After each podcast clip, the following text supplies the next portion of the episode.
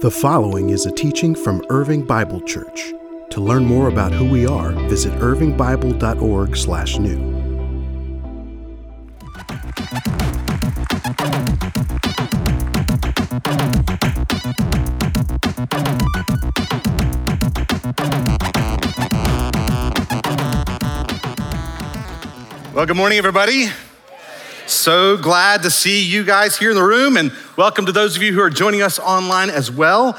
Pardon our construction happening here. Um, you know, it's really exciting to begin to see the remodeling of this, uh, this room and some much needed upgrades that um, will be taking place over the course of the next couple weeks. They tell us it's supposed to be done by Thanks for the Nations Sunday, so we're hopeful about that. Of course, you may have been around a while and heard me talk about when it comes to um, the, the renovation of an aging campus. You know, I heard a preacher one time say, sin will take you farther than you wanted to go, keep you longer than you wanted to stay, and cost you more than you wanted to pay. And while that is certainly true about sin, it's also true of remodeling, right? So uh, pray for us as we continue this project over the course of the next couple weeks, and it should be finished up by Thanks for the Nations. If you have a Bible this morning, grab it and let's go together to Acts chapter 11. Acts chapter 11. As Michael mentioned, we are launching today a new sermon series called Credible. You know, we are living in a time where I think the church is navigating something of a credibility crisis in North America. The, the, the trust in the church is at an all time low. That over the last number of years, the, the, church's credibility within our cultural setting has just taken some hits. That's the, the imagery from the bumper. The church's credibility has taken a series of hits in recent years. And so, what would it mean for the church's declaration of the gospel to be heard as credible? Today? What, what, would it take for the church's announcement of the good news about Jesus to, to be heard as credible in our cultural setting today? And I believe that the credibility of our proclamation is tethered to the credibility of our way of life together, the credibility of our community, the, the, the credibility of our embodied witness to the world. God is calling us to be a, a, people who live together in a certain way that brings credibility to our announcement of the good news. And this morning, as we think about what it would look like for us today to bear a credible witness with a watching world, we're going to look at a church over the next four weeks, look at a church that's put on display for us in the book of Acts. A, a church that was remarkably countercultural in their original setting, and yet a church that literally change the world. That as we see this church's story play out here in the book of Acts, you will see that, that this church had an impact on the known world in the first century. And we're going to see that the way they ordered their lives together is part of what made their message credible in their setting. And we're going to see that what was true of them must be true of us. For, for them to be who God called them to be and do all that called them to do, God called them to do, they had to be a particular kind of people, and so do we. That just as they were then, so we must be now. That story is told for us in Acts chapter 11 with the church at Antioch. Let's look together there. Beginning in verse 19. Now, those who had been scattered by the persecution that broke out when Stephen was killed traveled as far as Phoenicia, Cyprus, and Antioch spreading the word of God only among Jews. Some of them, however, men from Cyprus and Cyrene, went to Antioch and began to speak to Greeks also, telling them the good news about the Lord Jesus. And the Lord's hand was with them. And a great number of people believed and turned to the Lord. And news of this reached the church in Jerusalem, and, and they sent Barnabas to Antioch. And when he arrived, he saw that the grace of God, what the grace of God had done, and he was glad and encouraged them all to remain true to the Lord with all their hearts. He was a good man, full of the Holy Spirit and faith, and a great number of people were brought to the Lord. Then Barnabas went to Tarsus to look for Saul. And when he found him, he brought him to Antioch. So for a whole year, Barnabas and Saul met with the church and taught great numbers of people. And the disciples were first called Christians at Antioch. The church born here in Acts chapter 11, the city of Antioch, is the first multi ethnic, missional church. And at IBC, we talk a lot about the idea that God is calling us, the people of Irving Bible Church, to become a multi ethnic movement of missionary disciples formed in the way of Jesus for the sake of the world. This is the burden that God has put on our heart to, to be that kind of church in this time and this place. And therefore, for us, this is a core story, right? This is a story that we come back to time and time again because their story is our story. That what we learn from them teaches us about how we live a credible witness in our world today. And I love the way the story plays out. We're, we're told at the beginning that, um, that this happened. They reached Antioch because of the persecution that had broken out. You see, Jesus, when he commissioned his disciples in uh, the, the end of the book of Matthew, Jesus says, um, Go into all the world and make disciples of all nations. The Greek phrase panta ta ethne, of all ethnicities, baptizing them in the name of the Father and the Son and the Holy Spirit, and teaching them to obey everything I've commanded you. Jesus' commission was to go to all nations, to go to all ethnicities, and yet what did they do? They stayed in Jerusalem. The beginning of Acts, Jesus says, You'll be my witnesses in Jerusalem and Judea and Samaria and to the ends of the earth. But what did they do? They hunkered down and stayed right where they were. They, they stayed with what was familiar until persecution broke out. And it was ultimately the persecution that caused them to begin to spread. But as they spread, they spread the gospel. But, but Luke tells us as they spread the gospel, it was originally going out only among Jewish people that they kept it within, within the family, as it were, that, that the, the message was going out, but only Jewish people were hearing it and believing it and trusting Jesus as Messiah, despite the fact that Jesus has commissioned them to all ethnicities. They were keeping it to themselves. And so early on, the church was just seen as a sect of Judaism. And it's not until Acts chapter 11 that we see a church that begins to cross those ethnic boundaries, a church that is established, that is a multi ethnic church. And, and, we're told that some men from, from Cyprus and Cyrene went to Antioch and began to speak to the Greeks also. We're not even told their names. And I love this about this story. This is a church that's founded by ordinary people, not the superstars of the New Testament. These are just ordinary, flawed, frail, fallen people. And I love that, that God chooses to use for his purposes in the world ordinary, flawed, frail, fallen people because those are the only kind of people he has to work with. But it's a great reminder that God can use ordinary people like you and me to accomplish his purposes. So he works through them. The, Lord's hand was with them, Luke tells us, and we see born this church, this church born in the city of Antioch. And to understand Antioch, you need to know it's the third largest city in the Roman Empire. And Antioch was um, characterized by moral chaos, religious pluralism, and ethnic diversity. Right? This massive city in the ancient world characterized by moral chaos, religious pluralism, ethnic diversity. Sound familiar to anybody? Very similar to the setting in which we find ourselves called by God to live out here. And, uh, and so for them to, to bring this message across those uh, deeply uh, embedded divides was remarkable. Um, there were, by the time of Luke's writing, at least 18 distinct ethnic groups in the city of Antioch. And when the city was built, the, the, the city builders literally built walls to keep the ethnic groups apart, to keep the ethnic groups in their own ethnic ghettos. And so here you have people who are literally climbing over walls to get to others with the message of the gospel. And God's hand was with them, and lives are transformed, and a church is born the multi ethnic missional church of Antioch. Now, what I want to do with you is to, to have you just pause to think what must have been true of these people to do what they did? Right? What, what had to be true? What, what kind of people, what, what character traits must they have had to do what they did? In this highly contentious, ethnically divided world of the first century, what had to be true of them to do what they did, to birth this kind of church? Now, this is the point at which I would really love to get out my, my uh, dry erase marker and, a, and, get a whiteboard up here and kind of Dr. Jones this with you a little bit, right? And, and, fill up with words and phrases that describe the kind of people that they must have been to do this. And yet, it, it's kind of a big room to do that exercise with. But lucky for you, we did that exercise actually with our staff not that long ago. We talked about what had to be true of these people to do what they did in their day.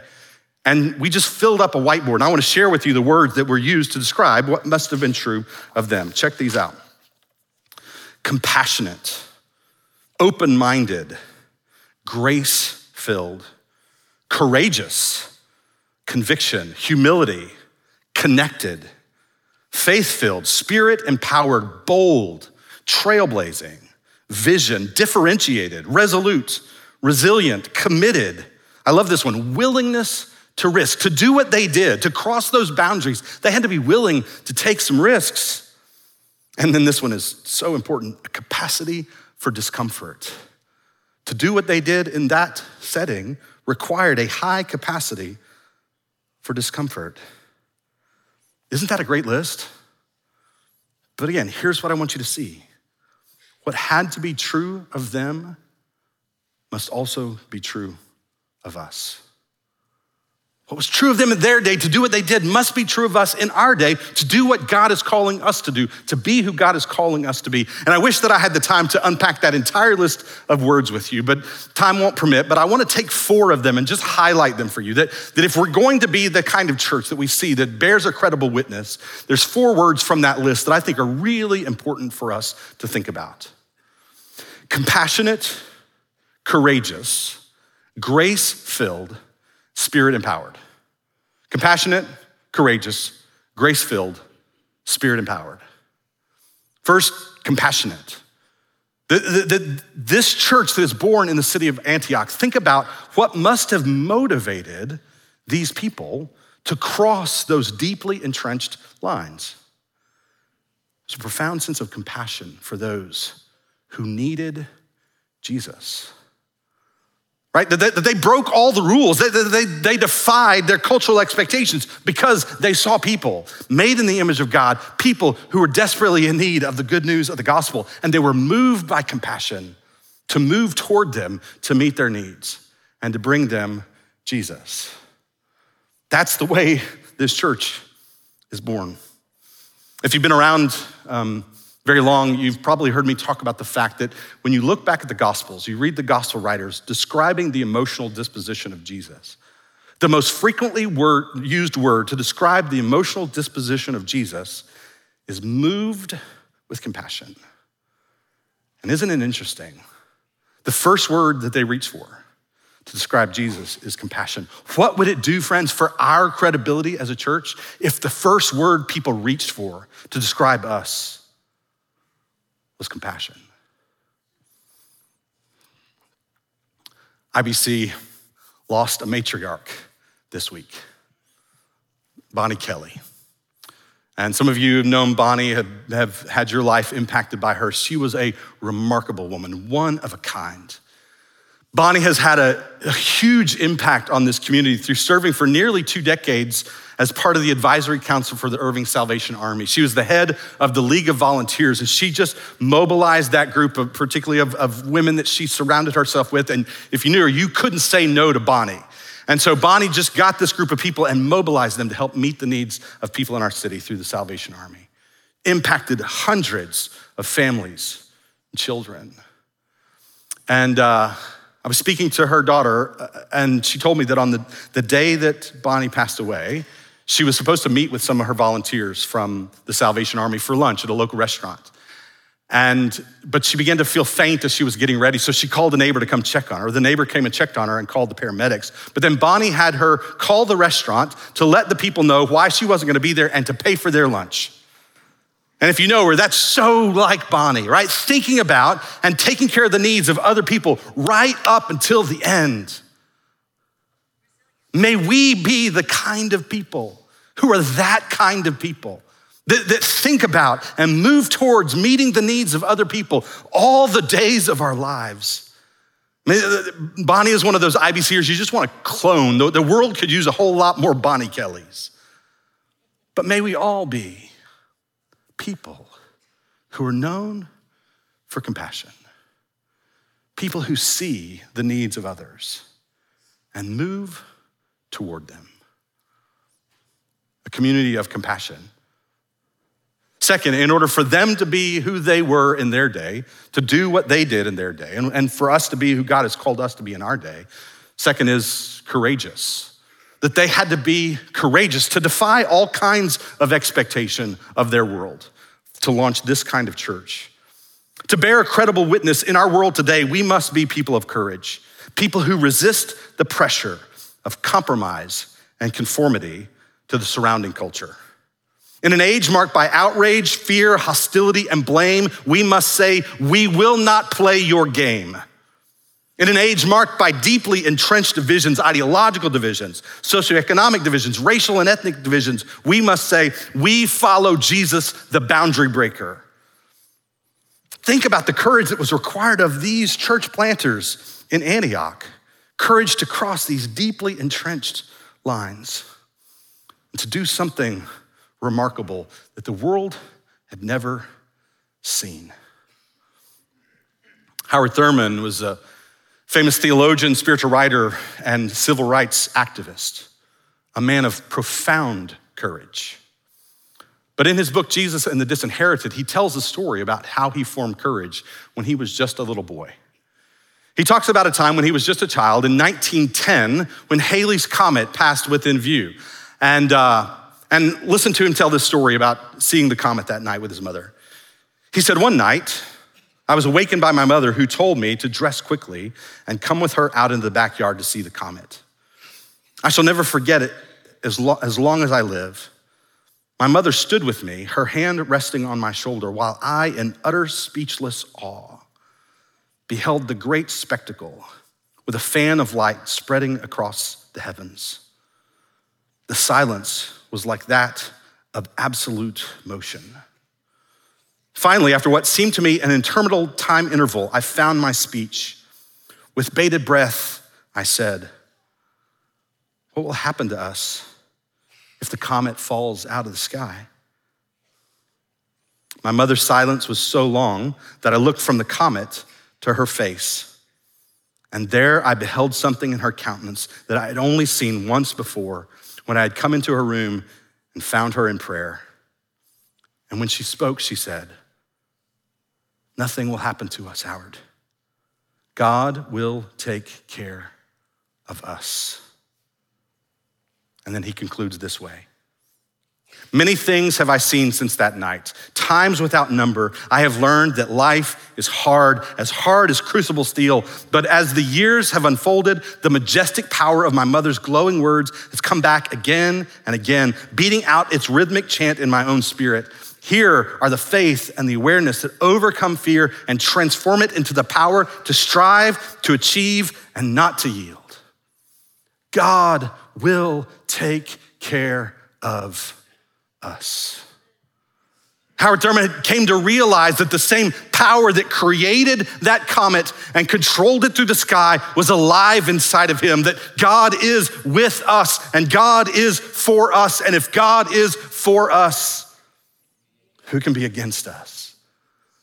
That confidence that God will take care of us gives us courage to do what God has called us to do. I've seen you move a mountain. I believe you'll do it again. We can trust in the goodness of God. To be who God's called us to be, we must be people of compassion and people of courage. But third, to, to be grace filled. Grace filled. And I first arrived on the scene at Irving Bible Church in 1994. I first stepped step foot in the building down on Finley Road. And uh, one of the things that struck me from the very beginning as I encountered this church was this is a church that was all about grace. A, a church that didn't just talk about grace, but a church that was marked by grace. A, a, church that was formed by grace, a church that believed in grace, but a church that extended grace. And from the very beginning, I had a profound sense this is the kind of church that I want to be a part of. Having no idea that nearly three decades later, I'd be standing here doing this.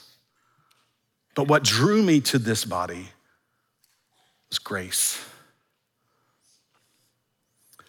But the thing that we have to recognize, even as we think about the story of the, the church at Antioch, is that grace wasn't just the message of grace that they took to their neighbors, it was also the grace that they extended to one another. Because once again, think about it the world has never seen a religious community like this before. In that time, in the first century world, your, your ethnicity and your religion were inherently bound up together. Roman people believed in the Roman gods, the Greek people, the Greek gods, Jewish people, the Jewish gods, and on and on and on you could go. Your, your ethnicity and your religion were bound up together. That's why the Christians were first called Christians at Antioch, because they didn't know what to call them. We've never seen anything like this before. And Paul in Ephesians said God's purpose in the cross of Jesus, what God was up to, part of what God was up to in the work of Christ is to create in himself a little phrase, hena kainon anthropon, one new humanity. And that word kainos that's used there for new is not like new in a sequence, like the latest and greatest, the new and improved. There's a different word that he could use if he was talking about new in a sequence. He's talking about new as in the world has never seen. And the way in which God creates this community like the world has never seen is, was there by the grace of Jesus, but the grace of Jesus not just declared, the grace of Jesus expressed. Because you think in a, in a church like that, you think navigating cultural difference ever got complicated? Right? You think, you think anybody ever took any missteps, made any mistakes? You, th- you think anybody ever got offended or took offense? Anybody's toes ever got stepped on? Absolutely, right? And so what held them together was their willingness to give and receive grace to one another.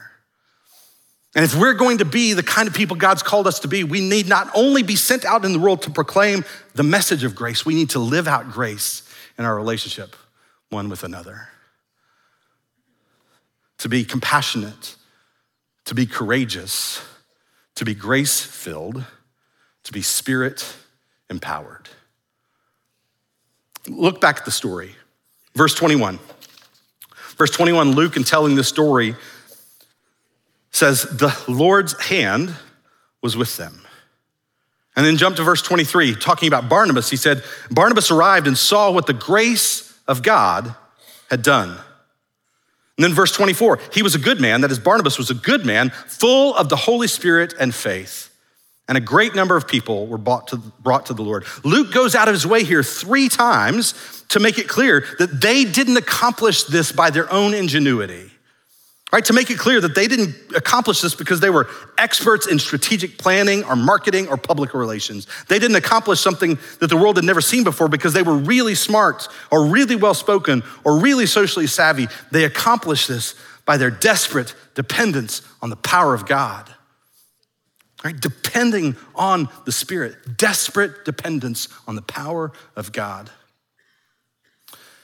You know, I have a story that I tell from time to time. You perhaps have heard it before. I've shared it with a few people just recently, but it's a story that I just continue to come back to. A simple story that illustrates a really important point. The time that I was driving our silver minivan with our kids, so this was years ago when my kids were little. We're driving the minivan, and the kids see a Burger King. Have you heard this Burger King story before? The kids see a Burger King. Dad, pull in the Burger King. And so, against my better judgment, I pull into Burger King. We drive through Burger King and I order a Whopper. And so we're now back out on the road. I'm driving my whole family in the silver minivan down the road, and I take a bite of that Whopper and I start to choke.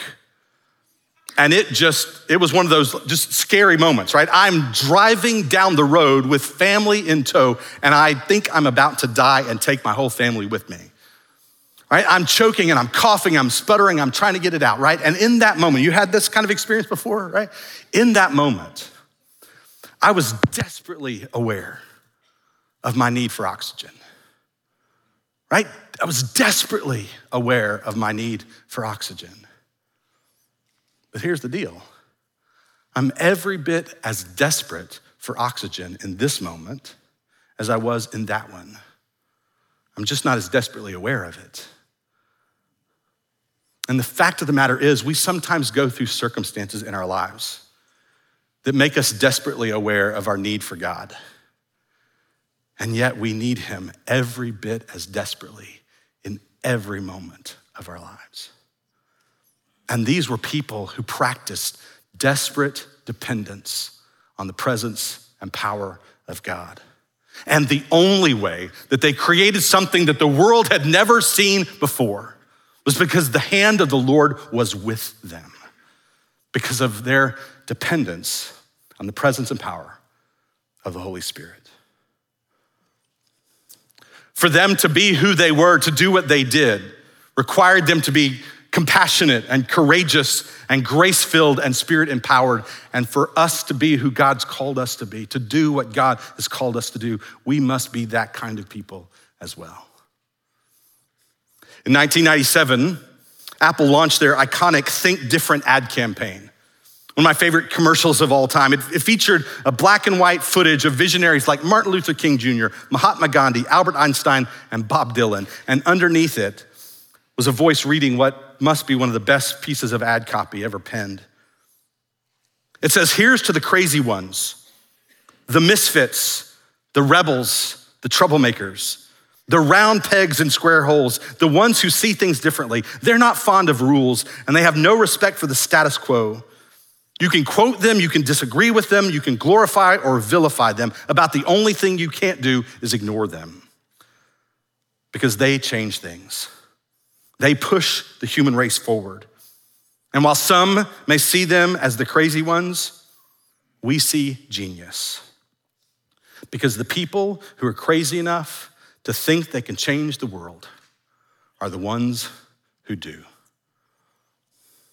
Friends, I want us to be a community of crazy ones, of compassionate, courageous, grace filled, spirit empowered, crazy ones. May God make us into that kind of people to bear a credible witness to a needy world. Let's pray together. Father, we thank you for this story, this picture of the church at Antioch for all that, the, that we can learn today from the way that they lived so faithfully to you then. The way in which we can see your spirit moving in their midst and changing lives and literally changing the world. And God, we want to be people who are used by you to bear a credible witness to the gospel of Jesus. Because it's the gospel of Jesus that changes things. It's the gospel of Jesus that gives us hope it's the gospel of Jesus that gives us healing. It's the gospel of Jesus that gives us transformation. It's the gospel of Jesus that enables perseverance. It's the gospel of Jesus that brings us peace.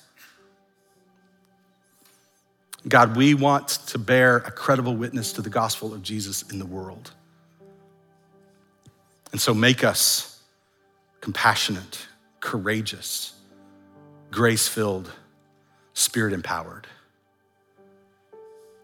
And now, Lord, as we approach this table this morning, we thank you that it is through the gospel that you have created this one new humanity, that you've made possible our reconciliation with you by grace through faith, and you've made it possible for us to experience reconciliation one with another. So, in these moments of response, Lord, we pray that you, by your Spirit, would move across this room, that you would change hearts, minds, and lives, Lord as we respond to you as is fitting for each of us today. And we pray this in the name of Jesus. Amen. Thank you for listening to this teaching from Irving Bible Church. To learn more about who we are, visit irvingbible.org/new.